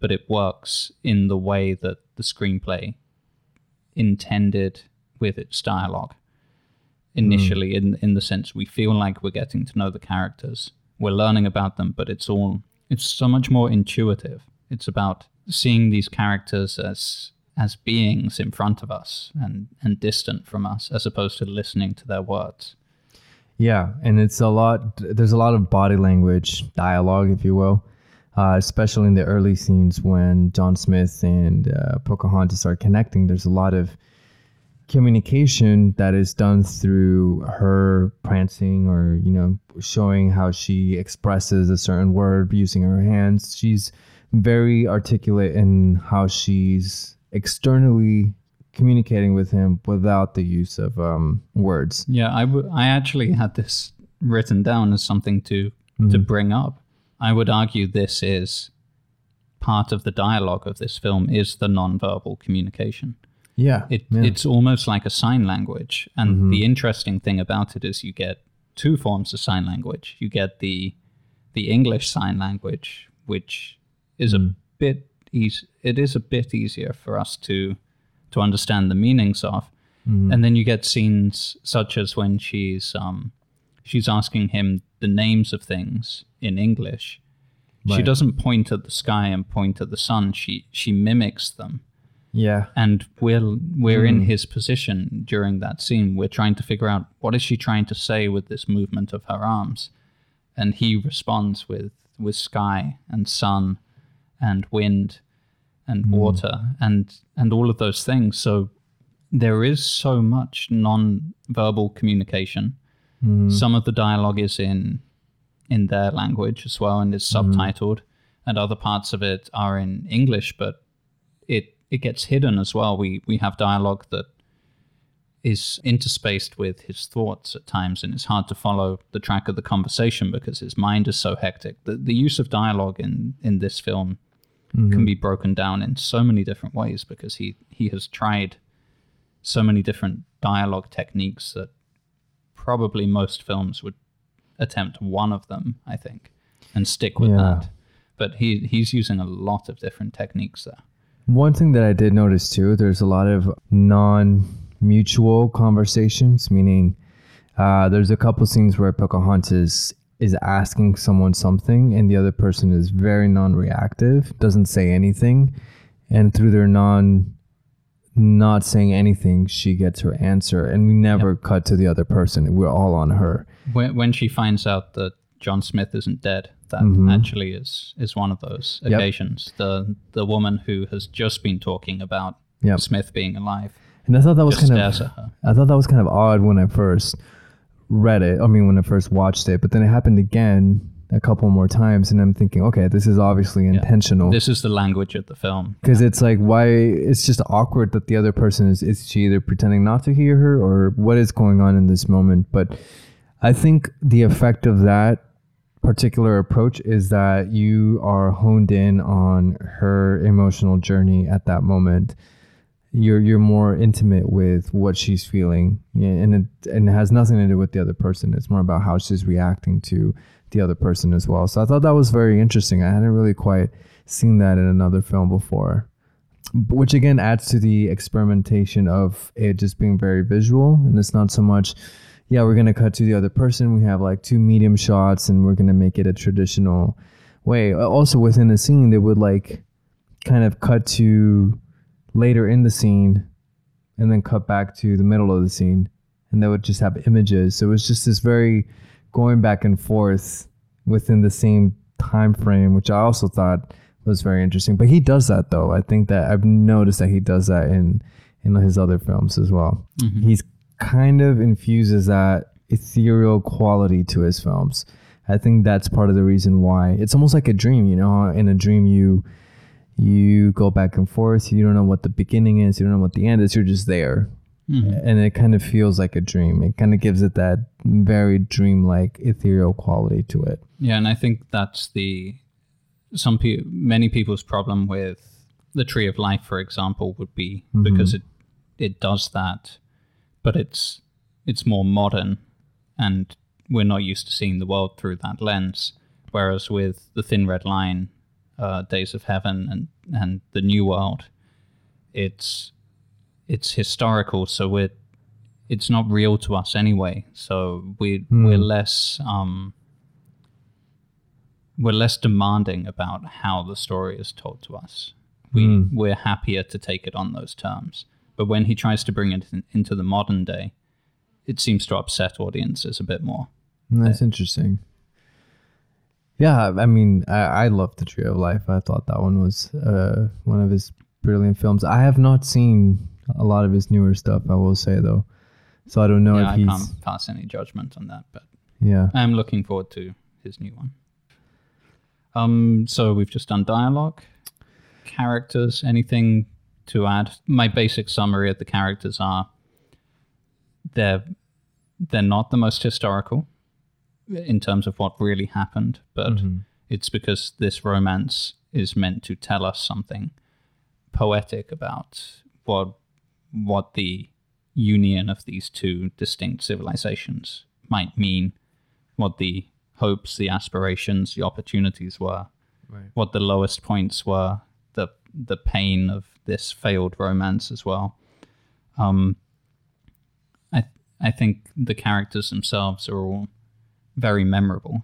I think there's something very very clear about each one of them. That you can certainly see such a big difference between Rolfe and Smith, for example, and that is because they both stand out. Their portrayals are so well well done. Um, and then Pocahontas as a character, this this person who starts out with such an enjoyment of, of life and existence that mm. then goes down into such dark depths of grief for a time, but then also reclaims things just before her death. I think, yeah, there's there's so much in terms of character there. I think part of the reason why, well, it feels like a character piece and kind of alluding it a little bit to, I'm going to compare it a tad to Steve Jobs, in which it was not entirely historically accurate, but it was more interested in trying to capture a feeling and try to capture an essence to who this guy was. And I think that's what this film tried to do as well did as well. I think this film really tried to infuse its characters with a feeling, with an emotional journey, rather than a historical one that, you know, they did this and then they went and did that, and it's it's not really, it's not really about that. You know, I think it's shot in a way and it's portrayed in a way of just capturing the essence of who these characters are. Maybe they weren't like that at all. Like, you know, I wasn't there 400 years ago and I don't know anyone who was. So who are we really to say who these characters actually were other than words in a book that was passed down through years? Who knows, really, at the end of the day. But for this particular story, this interpretation of that time, and for the purposes of what Terrence Malick wanted to say with this film, I think it was beautifully done how he captured the essence of these characters and by showing the depth of their emotions in small moments, small actions, their honestly their inner monologue, their voiceover in the film, I think that really added to who these characters were. To me that's where the most character development happened. Like listening to their thoughts. What are they thinking about the other person? What do they think about what they're experiencing in that moment? You're literally getting a front row seat to the inside of their mind and their hearts and their soul. Mhm. It's what they're saying. So I think that was positivity and then their negativity Mhm. the, the way that the way that opinions on things evolve and Yeah. So I think Yeah. that's I think that was to me the that was the character development for me is the the inner monologue really just spearheading that. So story, we can um, well I think I kind of said everything I wanted to say about story in terms of I felt that there was more story than plot. There wasn't it was a very in terms of the emotional story yeah, in- which is in terms of what the characters go through right. certainly yeah Yeah, so it's kind of just it's kind of combined really. Character and story is essentially the same in this one. You're really going on that emotional journey with them and then it's reflected in what is happening in terms of story, what happens with with them. Obviously there are external things that happen to them that kind of forces them apart, pushes them together, it changes the course of their lives, obviously. And I think that is the story in itself, but I don't think you're you shouldn't go watch this film expecting a very historical plot. on first viewing you might go away from it saying what was the story how do i summarize what i just saw and Mhm. I, reading the screenplay i think helps with that in in laying it out linearly Yeah. what happened. But yeah i think the story itself is so hard to define because you're going on this non-linear journey. You're going through different emotional states. You're relating to mm-hmm. to these yes there's only a few characters but you are you're going through their lives. You're going through these huge transformative moments of their lives as part of the mm-hmm. story That's what it is. It's a lot of moments actually moving forward the emotional journey and speaking for characters. I think it's all about these moments kind of compiled in this sort of ultimately what I feel is a giant montage mm-hmm. type of feeling. You know, it's like kind of feels like a montage film. Well, I, I would rather call it a, a visual poem. It feels more like that. But yeah, it, it's. I mean, the story is this you know Native American young girl meets this uh, British man, and they form a connection, and their lives change because of it. It's a very simple story, and obviously it has all this historical context as a backdrop to that particular story. But it's more about these characters. It's definitely a character-driven film for sure. Yeah, and then to compare that to the plot, I think the plot is is very much about what really happened Mm-hmm. in the Jamestown colony. It's it's following that rise and fall. These plot points are essentially that okay, Smith gets a second chance. He's allowed to live instead of being hanged. He leads an ex- a trading expedition to go and visit the chief. Mm-hmm. The chief spares his life. Smith lives among them for a mm-hmm. while, learns more of their ways, returns to Jamestown. There is a plot there that can Oh, yeah, be, can be sure. discerned. You watching the collapse of the Jamestown colony, the collapse of the uh, relations with the Native Americans that originally inhabited that land. All of that is there as a plot, and then, of course, the arrival, the leaving of John Smith, Pocahontas being traded for a kettle to to the English, That was hilarious. Um, and then essentially Yes. living uh, in captivity, as a as is one way of putting it. She she lived a much freer life previously, and then essentially she found that uh, civilized life, as for lack of a Hmm. better word, is is essentially a form of captivity, and Yeah, that's true. and then you have yes, John Rolfe, um, their their marriage and the birth Mm. of their son and her death, and well, her going to England, meeting the King of England, the Queen of England, seeing that new world herself, and then and then her death. There is a plot there. yeah, yeah, um, for sure. I think this is one of the first times that the distinction we're making between story and plot seems much more important. Because very few times does the plot, aside from what eventually gets John Smith to leave, very few times does the plot affect that emotional story in the same way because they're often feeling things for each other when they're not together. When things are not necessarily happening, we go into their their minds, we hear from them, hmm and we go on that journey with them, despite the plots the plots um transpiring at a very different pace to the emotional story. Yeah. They are being swept along on the waves of history. At, at some point, they are not in control of the dis- all of the decisions, all Right. of the, the things that can happen to them. Right. That's why it's not so plot heavy because they have very little to do with, yeah, you're right, with what the external Yeah. is doing to them. the day that Newport arrives with the um, with the ships from England again that will ultimately save all of the settlers who have survived the famine.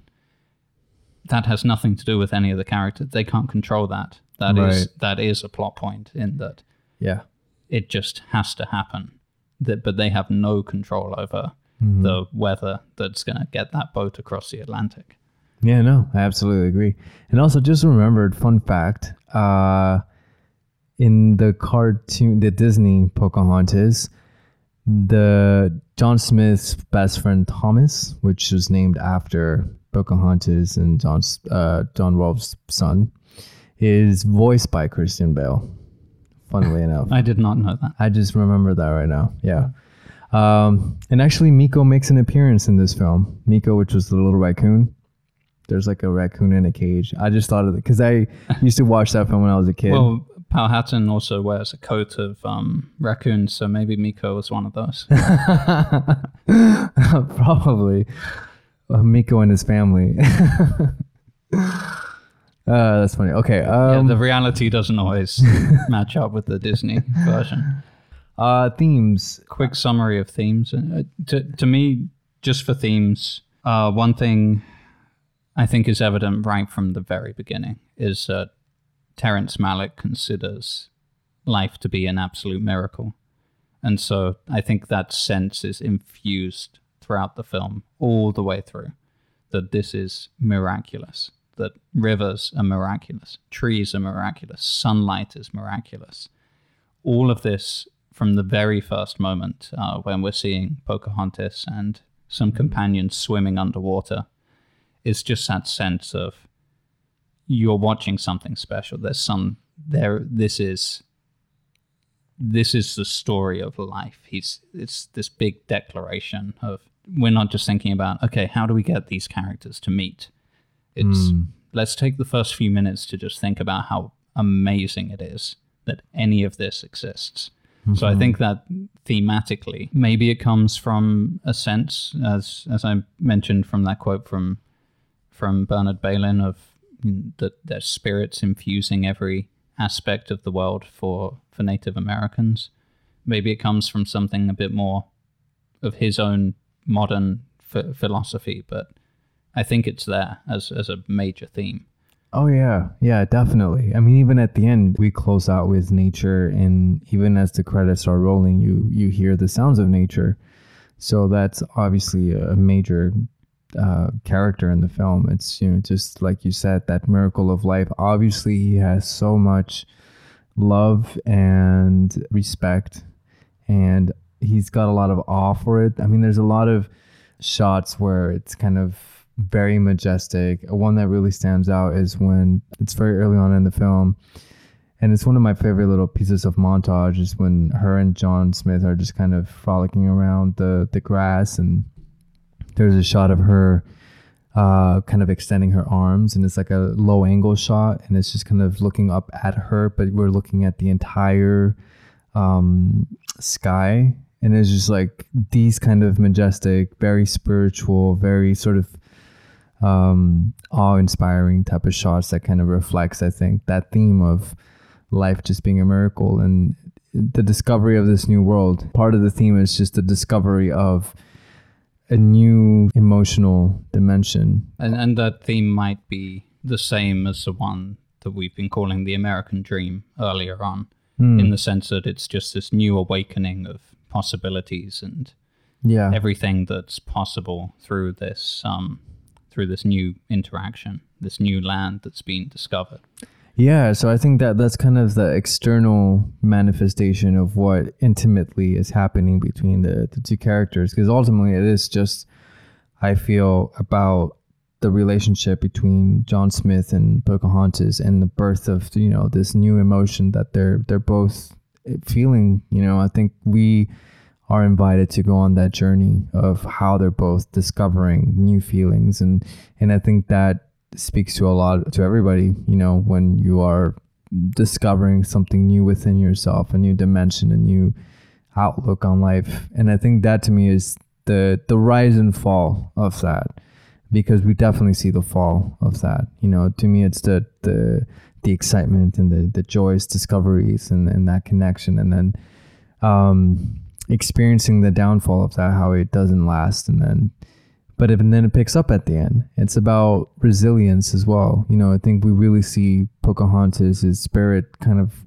get broken.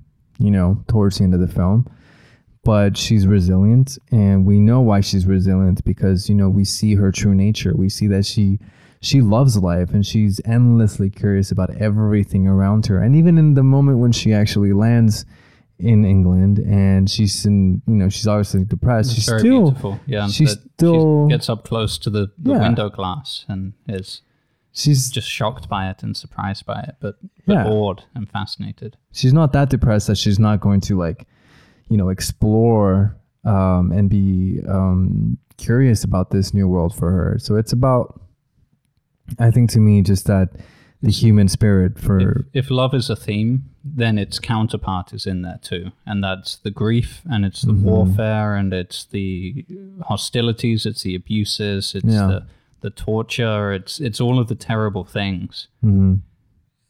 because they're both connected. You you can't have one without the other. But in order to feel such high euphoric feelings, you need to have it. You need to have a baseline to compare it to, and it's Absolutely. that it's as the world becomes worse and worse and worse that the meaning of something like keeping love alive in those conditions yeah. seems to become more significant. Yeah, and then I think it's um, a celebration of all of that. It's a celebration, I think, of the human spirit, and that is embodied by Pocahontas. I think it's her spirit that really um, kind of brings that to life in, in terms of, of, of themes. Uh, I think, yeah, loss of innocence, love, um, life, new new emotions. Uh, as I said before, and I think I think this is becoming even more apparent, is just the fact that this this film offers so much to talk about that we'll probably think of four more themes after we finish. But let's just say it has all of them. it has yeah. It's it's one of those films that's so deep that yeah. even with our long form discussions, it's hard to truly. I, I think people could write books about, uh, you know, film criticism. They could dedicate chapters to to the new world. hmm Um, I think we can leave it there, and I really, I think this has been a great discussion. I Yeah. think, I hope you at home have really enjoyed it as well. And really read the the script because I think it's uh, it's honestly That's the final recommendation. yeah, Uh, yeah Read because the screenplay. it's not the film. It's the, I mean it is, but it, it's a completely different experience. My emotional journey reading the script was way different from me watching the film, and it's just different. But it's it's also a very a beautiful journey as well. Um, So definitely read the script. Yeah, and as I discovered um, through my research, Bernard Bailyn, the historian, he wrote The Barbarous Years, where uh, you can also find out Mm. so much more about this history in a very, very well written and very well researched book by someone who's towards the end of his career, so has built up many, many, many years of um, experience of, of teaching this material. So, Cool. I mean, I'll check him out too. I haven't really heard from him. I've heard of him, so yeah, so uh, that's it for the New World. sounds good. Yeah. All right. Goodbye.